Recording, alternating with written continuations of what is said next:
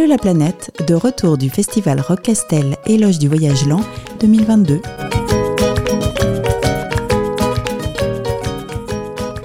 Bonjour à tous, nous sommes toujours euh, avec le studio d'Allô la planète sur le festival Rock Castel au Kellar dans le Larzac où euh, nous sommes installés pour euh, réaliser des interviews. Nous avons cette chance-là. Et donc ce matin, nous avons eh bien la chance d'avoir Catherine Catherine qui voyage en roller, donc c'est vrai que c'est pas c'est pas commun. Très intrigant. Oui, c'est la première fois qu'on a une invitée qui voyage à roller. Mhm. On en a eu un ski roue, euh, un kayak, euh, Trottinette, ouais, euh, sur oui. les mains, presque. Mais 8000 km de, de prévu donc, hein, puisque tu es là, tu es sur ton, tu es toujours sur ta route. Alors là, je suis toujours sur ma route et euh, c'est maintenant 9300 km de fait, pas de Ah, prévu, ah mais oui, de Ouais. déjà. Et euh, j'ai pas de kilomètres de prévu. Voilà. Donc je vous Eh oui, rappellerai euh, à la fin du, du voyage. Mais oui, j'aimerais bien quand même dépasser les 10 000 km, mais je pense que ça va, ça va le faire vite là. Donc au festival, tu as présenté un, un petit diaporama. Ouais. Donc merci parce que c'était très chouette de découvrir ton, bah, ton parcours aussi justement, ta découverte du roller, euh, tes progrès, et puis euh, voir comment comment tu comment tu, tu te construis, on va dire, au fil des rencontres. C'est assez assez fabuleux. Ouais, c'est bah euh, merci d'avoir été là. et euh, c'était, je me suis trop amusée pendant pendant euh, cette présentation. Et pour moi, c'était hyper important de partager parce que c'est ça la vie. Pour moi, c'est le partage. Mm. Donc euh, merci. Donc tu as 27 ans? Euh, J'avais 27 ans au moment du départ et je suis partie il y a 15 mois, donc maintenant j'ai 28 ans. D'accord. Et tu, euh, qu'est-ce qui t'a donné envie de partir en, en roller? Qu'est- Qu'est-ce qui s'est passé euh? Euh, bah, en fait, j'ai commencé le roller en juin 2020 et, euh, et j'ai adoré en fait cette pratique, enfin cette discipline, ce, ce sport. En fait, j'ai adoré, donc je, je me suis, enfin, j'ai commencé à apprendre sérieusement. euh, la pratique, donc à rouler, à freiner euh, les figures et à rencontrer beaucoup de gens. Et c'est en rencontrant les gens et en éprouvant beaucoup de plaisir euh, à la rencontre que, que j'ai continué, continué, puis j'ai rencontré encore plus de gens. Et ça a fait Des que- gens qui étaient passionnés, qui étaient dans, qui faisaient du roller aussi. C'est ça, des autres passionnés. Euh, et en fait, de partager une passion, enfin, c'est encore une question de partage, ça reviendra souvent, je pense, Mm. mais euh, ça fait du bien de partager. Et donc, du coup, euh, je me suis dit, bah, va partager partout dans, dans la France pour l'instant. Et donc, euh, l'idée est venue comme ça, en me disant, euh, je vais rider avec les riders de France. Et puis, en fait, bon, la France n'est pas fait que de riders, donc je rencontre euh, d'autres personnes et je peux partager aussi d'autres choses, donc la musique, euh, la passion du voyage, la passion de l'amour et de la vie, surtout. Et oui, parce que tu joues aussi. Je joue, je joue de la musique, Oui. tu veux dire ouais, ouais, ouais. Je suis partie au début avec un ukulélé Mhm. et ensuite avec un handpan. Et Ah oui, euh, ouais, c'était un peu plus Un peu lourd, un peu imposant à porter. Un peu plus encombrant aussi. Et d'ailleurs, c'est pour ça que j'ai voyagé trois mois avec et euh, j'ai décidé de, de le laisser chez mes parents parce que je pouvais plus voyager avec, c'était trop lourd. Mm.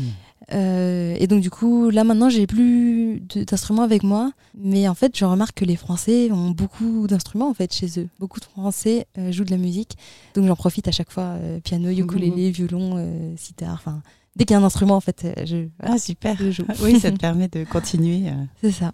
Et tu étais sportive avant Avant, le- avant de, de te lancer dans le roller? J'étais pas sportive, j'étais active. Mm. Euh, C'est-à-dire que donc je faisais pas forcément de sport en particulier. Je fais un petit peu de zumba, mais euh, alors je viens d'une famille où euh, le sport est considéré comme dangereux, donc il faut pas trop en faire quoi. Mm. À l'école, euh, fallait fallait le faire parce qu'il fallait avoir des bonnes notes, mais par contre pas de sport euh, au-delà. C'était vraiment la musique, la musique tout le temps. D'accord. Et euh, bon, là, je me rattrape bien parce que j'ai décidé d'en faire tous les jours.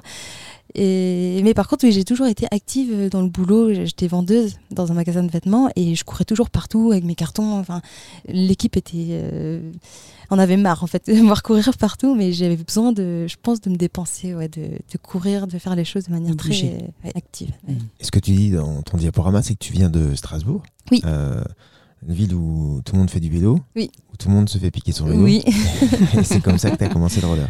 et c'est ça. C'est vraiment. euh, Pas de vélo. c'est c'est venu comme ça.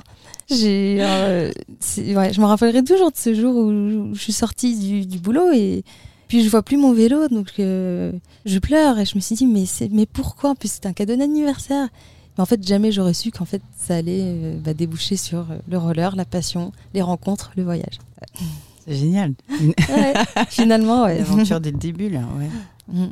Et quand tu voyages comme ça, tu empruntes essentiellement des voies vertes, euh, des, des pistes cyclables. Est-ce que tu as... euh, enfin, D'ailleurs, tu peux nous, nous rappeler ton, un petit peu ton itinéraire, mais de ce que je m'en souviens, tu es descendu dans le sud, puis après, tu as été dans le dans l'ouest de la France, et puis tu es, remonté par une diagonale euh, jusqu'au nord-est, c'est ça? Bah, franchement, t'as as bien retenu parce que moi-même, des fois, ça, le parcours est tellement décousu. Enfin, décousu, c'est pas le mot, mais il a, il a tellement pas de sens en fait que euh, t'as une bonne mémoire. Mais en fait, en gros, ce qui s'est passé, c'est que je suis partie de Strasbourg et, et avant de partir, je me suis dit bon, euh, je pars vers le nord et je fais une boucle en passant par le nord, l'ouest, le sud et je remonte, ou par le sud et l'inverse. Donc j'ai réfléchi beaucoup à ça. Et au bout du deuxième jour, bah en fait n'importe, enfin, j'ai pas du tout suivi ce que j'allais faire. Donc en gros, ça sert à rien de prévoir trop à l'avance euh, parce que bah, les routes, le vent, les gens, les rencontres nous mènent vers vraiment là où on doit être. Donc euh, en fait, je me suis pris la tête pour rien quoi, avant de partir. Donc je suis partie de Strasbourg euh, vers Nancy. En fait, j'ai fait le Grand Est. Je suis descendue en Bourgogne, Franche-Comté, puis du coup après les Alpes et je suis descendue jusqu'à Nice. Et à ce moment-là, arrivé à Nice, il fallait que je remonte à Paris pour le mariage de mon frère. Et c'est là où je me suis dit, euh, je veux remonter en roller, mais il me reste trois semaines. Euh, et je vois sur la carte, j'ai une carte des véloroutes de France, et je vois une belle piste cyclable qui part de Biarritz et qui monte jusqu'à Paris. Donc c'est là où je me suis dit, vas-y, je vais faire euh, toute la remontée. Mais en fait, euh, je suis pas arrivée à temps. Enfin, j'allais ne pas arriver à temps, donc du coup, j'ai fait du stop pour remonter euh, Mm. pour arriver à temps. Voilà. Ah et arriver donc à Paris au mariage. Je me suis dit, je vais redescendre à Nice pour continuer de là où je m'étais arrêtée. Et finalement, deux mois plus tard, il y avait les fêtes de fin d'année. Il fallait que je remonte pour voir mes parents euh, pour les fêtes. Donc euh, c'est là où j'ai décidé de rester vers euh, Paris. Donc j'ai fait la région parisienne et je suis montée dans le nord euh, de France en passant aussi par la Belgique. Et ensuite, bah, du coup, je suis redescendue à Nice parce que pour moi, c'était Nice euh, où je m'étais arrêtée. Mm. Je suis redescendue, donc là en passant encore par la Bourgogne, Franche-Comté et la l'Auvergne, l'Ardèche, c'était cet hiver. Je suis redescendue sur la côte d'Azur. Euh, j'ai fait une partie de la côte d'Azur, puis j'ai eu la chance euh, d'être envoyée en Corse. J'ai fait toute la Corse. Je suis revenue sur le continent et là, euh, j'ai longé bah, jusqu'aux Pyrénées. Et donc maintenant, là, on est euh, vers Montpellier, donc c'est euh, vers les Pyrénées. Quoi. Ah ouais. Et tu, euh, tu sais par où tu vas passer ou tu... Parce que des voies vertes, euh, des pistes cyclables, il n'y en a pas tant que ça. Tu, tu parlais de l'Ardèche, il y en a quelques-unes, mais euh, c'est plutôt... euh, Il y a des bouts, ouais. C'est plutôt montagneux, c'est c'est plutôt des départementales pas vraiment faites pour les, pour les rollers. Oui, mais en fait, alors j'ai trois moyens de me diriger. Euh, j'ai déjà ma carte IGN qui regroupe les voies vertes, les véloroutes de France. Alors, euh, je trouve qu'on, moi, je connaissais pas les voies vertes en fait. Et euh, quand j'ai pris la route, j'ai pris une route, une piste cyclable donc, qui, qui était super longue, qui passait de ville en ville. Et je me suis dit, mais c'est quoi C'est super, mais je vais envoyer tout de suite un mail au maire, quoi. Mais il a une trop bonne idée. Et ensuite, j'ai remarqué qu'en fait, il y en avait un peu partout en France et on a la chance d'avoir ça. Donc du coup, euh, il y en a un peu partout, mais pas encore euh, partout en fait.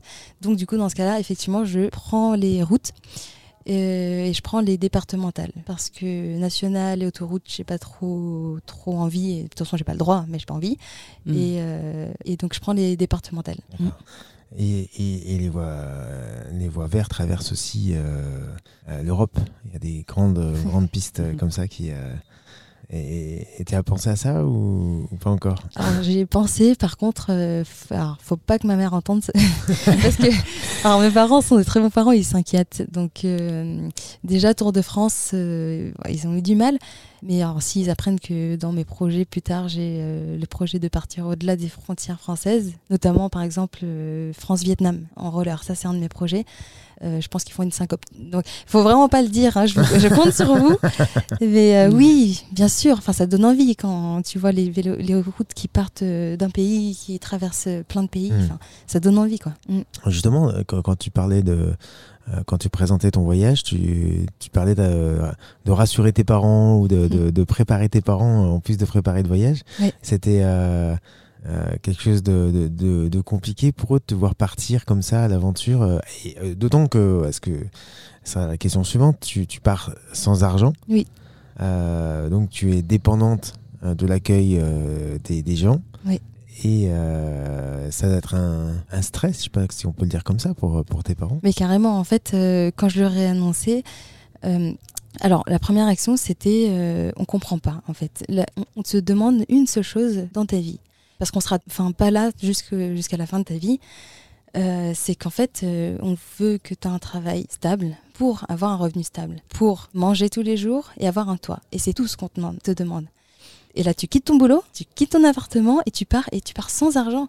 Donc ils ont essayé de négocier. On t'envoie de l'argent tous les tous les jours. On te, voilà, on fait, prend un hôtel au moins. Enfin, vraiment, ils ont essayé de. Au début, ils ont essayé de me dire de pas partir. Puis ensuite, ils ont essayé de- d'avoir un compromis. Et finalement, euh, alors notre compromis, c'est que moi, je leur ai promis de ne jamais mourir de faim et euh, de ne pas de dormir sous un toit tous les jours. Moi, je leur ai dit ça, j'aurais promis ça et j'essaie d'honorer cette promesse. Et eux, en contrepartie, bah, ils me font confiance. Ils me font confiance, ils me laissent partir. Moi, je leur donne quand même des nouvelles régulièrement, euh, voilà. Mm. Par contre, euh, je suis consciente en fait que c'est éprouvant pour eux et que tous les jours, bah, ils s'inquiètent parce qu'ils se demandent où est ma fille? Est-ce qu'elle mange? Est-ce qu'elle est au chaud? Est-ce que tout se passe bien pour elle? Mm. Et c'est une source d'inquiétude qui est quotidienne, j'en suis consciente, et c'est pour ça que je prévois à la fin du voyage bah, d'aller m'excuser en fait. Parce que euh, c'est pas, comment dire, c'est- pas cool en fait de, de faire souffrir entre guillemets quelqu'un.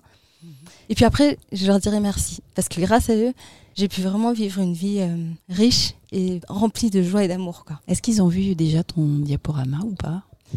Euh, le diaporama, non. Non. Non.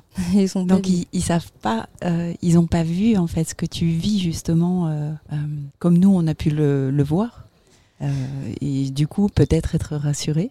Oui, ils sont. Bah alors eux, ils suivent quasi- quasiment quotidiennement euh, de par ce que je, leur raconte. Mhm. Et euh, bah, j'essaie d'insister sur les points positifs. Euh, et du coup, ils ont ce regard-là, donc euh, de jour en jour. Enfin, je pense que je pense qu'ils savent que ce que je vis, c'est bien. C'est bien pour moi, ça me développe. Mhm. Et euh, mais enfin pour autant, ils restent quand même. Enfin, ce sont mes parents et vu que je suis la dernière, j'ai un grand frère et une grande sœur. Pour moi, je reste toujours bah, le petit bébé, Le bébé. le bébé de la famille, quoi. et pour toujours en fait. Oui. Donc, enfin voilà. Même s'ils sont contents, je ressens leur fierté quand même d'une certaine manière, même s'ils me le diront pas. Mais euh, je le ressens et euh, mais quand même, ils s'inquiètent. Et ça me ferait bizarre de, de, qu'ils s'inquiéteraient pas en fait. Ça ferait bizarre l'inverse. Mhm. Donc euh, voilà, c'est Eh bien. oui. Pourquoi être parti sans argent? Eh ben, en fait, c'est une bonne question. Pour moi, c'était euh, la formule qui se présentait sans. Je, je- au début, je sais pas en fait, mais après euh, y avoir réfléchi, je pense que c'est pour avoir cette liberté euh, bah, euh, financière en fait, de me dire j'ai pas à m'occuper d'un budget. Je me dis pas euh, ah là les jours sont comptés ou alors il faut que je jauge en fonction de mon budget. Mhm. En fait, là, c'était vraiment, bah, bah, t'as pas de budget en fait, donc tu t'occupes pas de ça. T'es libre sur ce point-là aussi. Et, et c'est vrai que alors, se libérer de, de cette chose, l'argent, c'est un très bel outil. J'aime beaucoup et ça sert beaucoup, mais à partir du moment où ça devient une fin et qu'on y accorde euh, peut-être trop d'importance, ça peut en fait euh, biaiser ce qu'on vit dans les, ce qu'on vit. Et Mhm. euh, voilà, je pense que le rapport à l'argent est très intéressant à, à se questionner, le rapport personnel qu'on a avec. euh, ouais. Alors dans ton diaporama, euh, c'est impressionnant parce que tu, tu fais des cols. Ça m'a oui, tu montes Ouais, fait en roller. Ouais. wow. J'ai fait le Mont Ventoux, ouais. Alors c'est quoi le plus difficile C'est de monter ou le de descendre? Parce que le descendre euh, en Oui, roller, c'est pareil, hein, impressionnant. En fait, c'est tellement différent. Oui, c'est pas pareil. Euh, Alors c'est difficile, tous les deux, tu peux trouver euh, de la difficulté, tu trouves aussi du plaisir dans les deux. Dans la montée, moi ce que j'adore, c'est l'effort mental que ça te demande. Alors physique, évidemment, Mm. mais beaucoup mental, parce que il y a plein de moments où en fait ton corps il est en souffrance, tu, tes, tes muscles ils brûlent, et tu te dis mais allez, tu, tu peux le faire, et fais-le à ton rythme, fais-le à ton rythme, mais tu peux le faire. Et donc tu vas, tu vas, tu vas, et à la fin, tu arrives au sommet, et voilà quoi, enfin, t'es fier tu dis mais je l'ai fait en fait, je l'ai fait toute seule. Et, euh, et ça c'est vraiment ça, ça, fait du bien, enfin une satisfaction. La descente, euh, faut être très concentré. Et il faut faire attention parce que là, le, je pense que le danger est, est plus, plus grand. Quand, quand, tu montes, si tu n'arrives plus à monter, tu t'arrêtes et tu reprends. Quand tu descends, si tu n'arrives pas à t'arrêter, euh, la nature t'arrête. Donc, euh, vaut mieux contrôler. Donc, tu maîtrises, tu, tu, gères ta vitesse, toujours le contrôle de la maîtrise plutôt de, de la vitesse. Et, euh, et, puis après, c'est comme ça que tu kiffes, en fait, que tu commences à kiffer les descentes. Et au début, alors je te cache pas, hein, dans les Vosges, les premières montées, les premières descentes que j'ai j'ai faites, euh, bah, je les ai faites en marchant sur l'herbe à côté. La première montagne que j'ai descendue, je l'ai descendue à pied, enfin mmh. les rollers au pied, mais en marchant sur l'herbe, parce que j'avais trop peur. Et maintenant, euh, voilà, je, je, je, je, suis en kiff total quand je, descends un col. Quoi. Donc en fait, tu, euh, moi, moi, je me demande comment tu ralentis en fait. Oui. quand tu es prise comme ça dans, dans une descente. Oui. Bah, en fait, euh, tu, tu, tu, mets un patin, en, ça s'appelle un freinage en T en fait. Donc il y a un patin qui est Ah, droit ouais, et il y a un patin qui se met derrière en perpendiculaire. Mhm. Ça fait que ça, bon, ça use les roues, mais par contre ça te Mais ça ralentit. Ouais, ça te ralentit assez pour pouvoir faire un freinage sec si jamais tu dois t'arrêter de manière sèche. Ouais. Donc, euh, donc toujours maîtriser sa vitesse. Quoi. Mhm.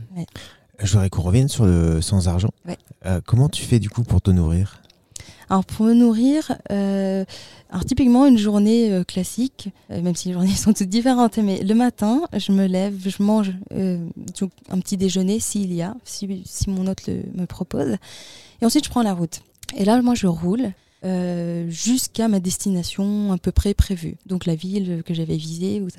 donc du coup en fait moi je m'arrête pas et donc je mange pas le midi Euh, j'arrive vers 16h 17h donc si vraiment là j'ai faim et je me dis bon donc je vais voir les boulangeries, les épiceries, euh, la fin d'un marché euh, pour demander les invendus. Donc vraiment je me présente, je leur raconte mon voyage et là je leur dis, je leur demande s'ils n'ont pas des choses à me donner. Et en fait les gens donnent beaucoup. En fait les gens sont vraiment généreux. Enfin c'est demandez juste pour l'expéri- enfin juste pour l'expérience. Je vous invite à essayer de le faire. Et vous allez voir que les gens, euh, vraiment, ils, ils donnent, quoi. Ils ne laissent pas euh, bah, quelqu'un avoir faim. Et des fois, ils ne peuvent pas donner parce que les règles du magasin, enfin. Oui. Mais en tout cas, euh, on trouve toujours des gens qui aident. Euh, et sinon, autrement, bah, c'est euh, les, les poubelles des supermarchés. À l'heure de, Mm. de la fermeture, on trouve encore beaucoup de choses. Euh, et les collèges, les lycées qui, qui donnent après le service euh, des élèves, où ils, ont, ils doivent jeter, mais donc du coup, euh, des fois, ils offrent des, des plateaux repas. Et puis, euh, si j'ai pas faim, j'arrive à 16h dans la ville, je me pose, je fais une petite sieste sur un banc, et après, euh, je cherche l'hébergement, et là, je mange avec euh, l'hôte qui m'accueille le soir. Alors ça, ça, ça a toujours été facile pour toi, à la fois de demander l'hébergement et de demander à manger? Alors, facile, je dirais oui, parce que, en fait, quelqu'un qui refuserait, bah, euh, c'est tout. Enfin, c'est juste euh, qu'il refuse. Et s'il me donne. En fait, c'est ça que je me dis, bah, j'ai rien à perdre, en fait. Donc, je demande, et s'il me donne, bah, j'ai tout gagné. Et s'il me donne pas, bah, je demande ailleurs. Enfin, Mhm. et, euh, et j'ai pas cette notion, j'en ai beaucoup enfin, discuté, euh, du dérangement, de déranger la personne quand on demande. Et en fait, c'est un rapport qui est vachement personnel. Parce que moi, personnellement, si on me toque à ma porte très tard le soir et euh, qu'on me demande de l'aide euh, parce qu'ils en ont besoin, pour moi, je, suis pas, je me sens pas dérangée. Je me sens dérangée si euh, je lui dis que j'ai pas de quoi l'aider et qu'il insiste. À Mm. partir du moment où il insiste. Donc voilà, moi j'applique ça. Je me dis, bah, je vais toquer chez les gens. Et euh, si, si jamais ils peuvent pas, je vais jamais insister. Même si je vois dans leur regard un doute, un, euh, je- tout de suite je vais leur dire je, je suis pas là pour déranger. Donc je voilà, avec le sourire et je repars. Mais euh, je pense qu'à ce moment-là, tu déranges pas encore. Si jamais euh, ils te disent non et que tu dis mais si, euh, tu peux m'aider. Enfin là, voilà, je me vois pas faire ça. Hmm. Voilà. Donc Ouais. le, la- le seuil en fait du dérangement est propre à chacun et moi le mien c'est ça. D'accord. Et t'es jamais resté euh, sans, sans manger, sans, sans, sans endroit pour dormir? Parce que tu, tu as, un, sac à dos, est-ce que tu as un duvet? Est-ce que tu as, des choses quand même euh, au cas où? Oui, tu as quoi dans ton sac? Alors les objets au cas où euh, c'est pas pour moi parce que j'ai un sac, euh, j'ai un petit sac. Alors je suis partie avec un sac au début qui faisait 8 kilos à peu près. Euh, j'ai changé de sac plusieurs fois par rapport notamment aux instruments de musique que j'ai emmenés. Et maintenant j'ai un sac qui est tout petit, c'est un sac d'enfant d'ailleurs et qui c'est un 10 ou 15 litres. Et donc il pèse euh, 3 kilos, je pense, 3 à 4 kilos. J'avais un duvet, je m'en suis débarrassée parce que je m'en servais jamais. J'avais d'autres affaires, euh, plus d'habits, je m'en suis débarrassée petit à petit. Et maintenant j'ai vraiment un petit sac. Et donc du coup, euh, euh, est-ce que c'était c'était- ta question, c'était est-ce que c'était difficile? Non, est-ce que qu'est-ce que tu as dans ton, dans ton sac et est-ce que, euh, est-ce que tu as des, euh, des choses au cas où, comme justement Ah comme, oui, comme le duvet, comme Ouais, c'est ça. Mais non, alors parce que moi j'ai une, une philosophie de pensée qui me dit que si tu amènes des choses au cas où, l'univers va faire en sorte bah, que ces au cas où là te servent. Parce que ça, voilà, c'est- tu fais pas les choses pour rien dans la vie. Donc si tu, et ça, je l'ai expérimenté, un ami un jour m'a rejoint. euh, euh, avec une tente, voilà, parce qu'il savait pas, il n'a pas trop bien compris euh, le principe, mais bon, il a pris une tente et on a dormi en tente. Et à un moment donné, il s'est débarrassé de la tente et on a redormi chez les gens. Euh, ah oui. pas dans leur jardin en tente, mais du coup euh, dans, chez les gens. Et donc c'est ça, c'est si tu as des choses, si tu ramènes de quoi euh, te soigner, peut-être que tu vas te blesser et que du coup tu vas t'en servir.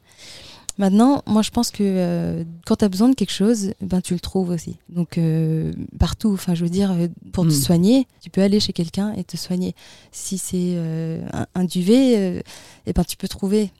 Et un jour, j'ai été, je, je roulais, et je tombe sur quelqu'un en vélo, et il me dit, tu vas où comme ça? Je lui dis, je vais à Châtres-sur-Cher. Et il me dit, ah, mais c'est chez moi. Je lui fais, bah, oui, d'ailleurs, je vais dormir chez toi ce soir. Il me dit, ah, bah, ok. mais, euh, mais par contre, j'ai pas de matelas. Et en fait, on a fait le tour du voisinage. Puis on, on trouve, enfin, en fait, on- voilà, Mhm. on trouve toujours quelque chose. On, a tout. En fait, on a tout. Tout ce qui est sur la terre, pour moi, nous appartient. Et, euh, et en même temps, rien ne, ne nous appartient. Donc, euh, si on n'a pas trop cette question de possession, euh, de propriété privée, en fait, on a tout. Et c'est là où on est riche, je trouve. On a tout. Mm. Hmm, Je suis riche. bravo.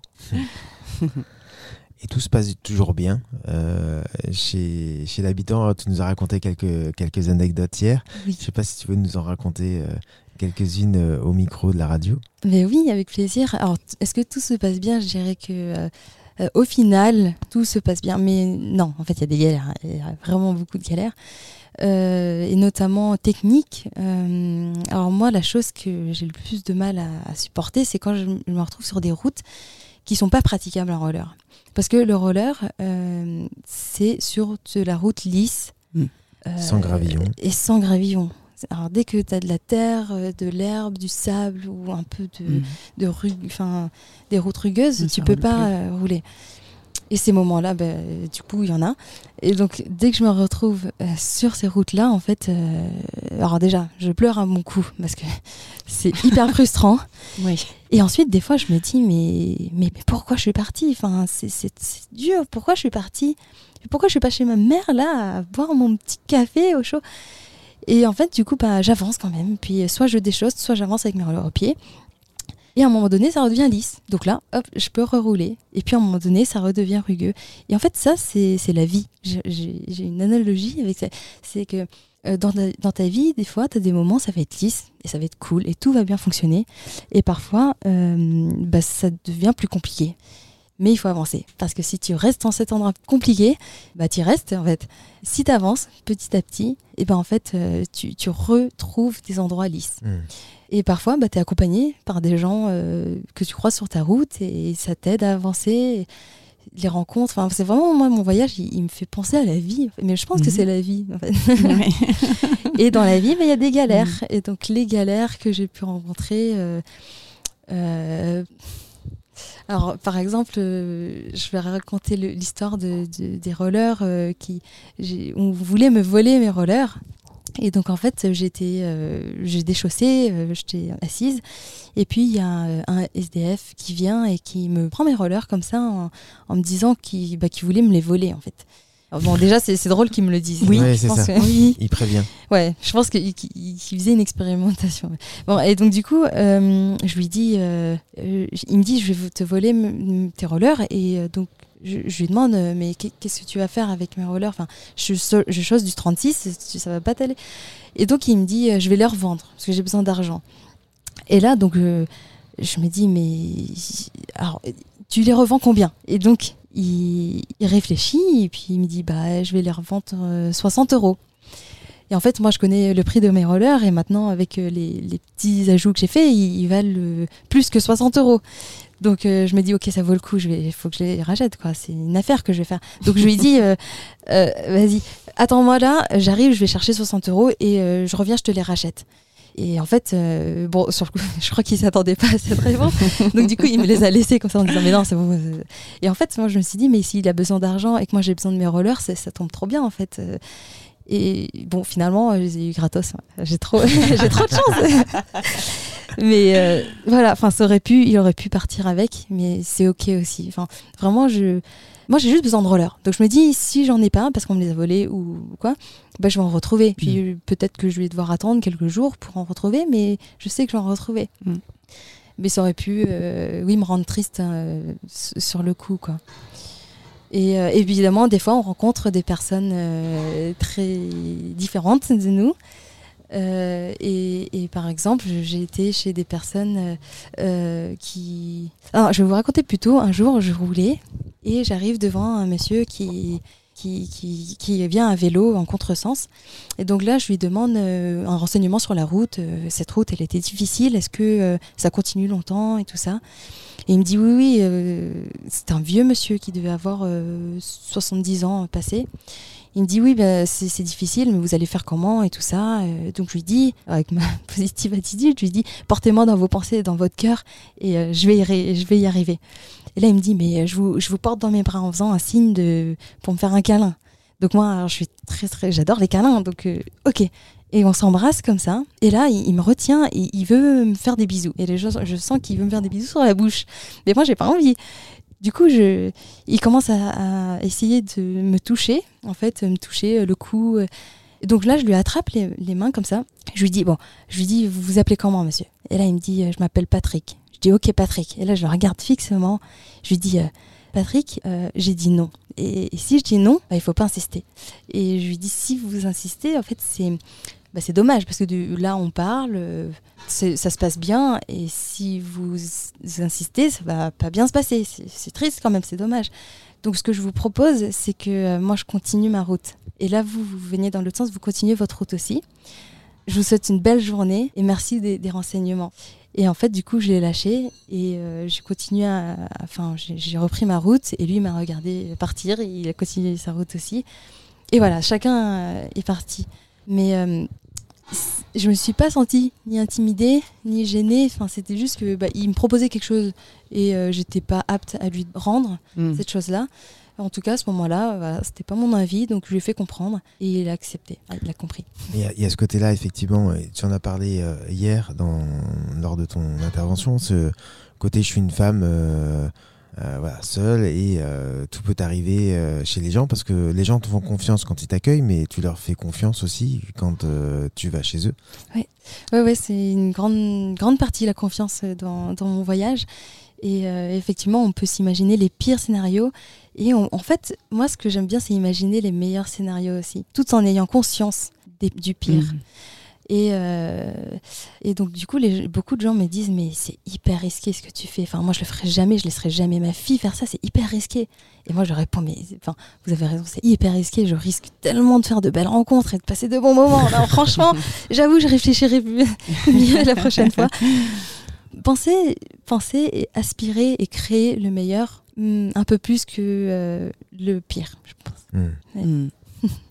Tu parlais de, de technique, de, de, de matériel, de, le- ces, ces rollers-là, ils s'usent. euh, donc tu changes pas euh, le roller complet, tu, tu changes les roues à chaque fois. Tu, oui, Comment, c'est euh, ça. combien de roues t'as as, changé depuis, euh, depuis euh, que tu es Depuis que parti? Et c'est mon troisième jeu de roues.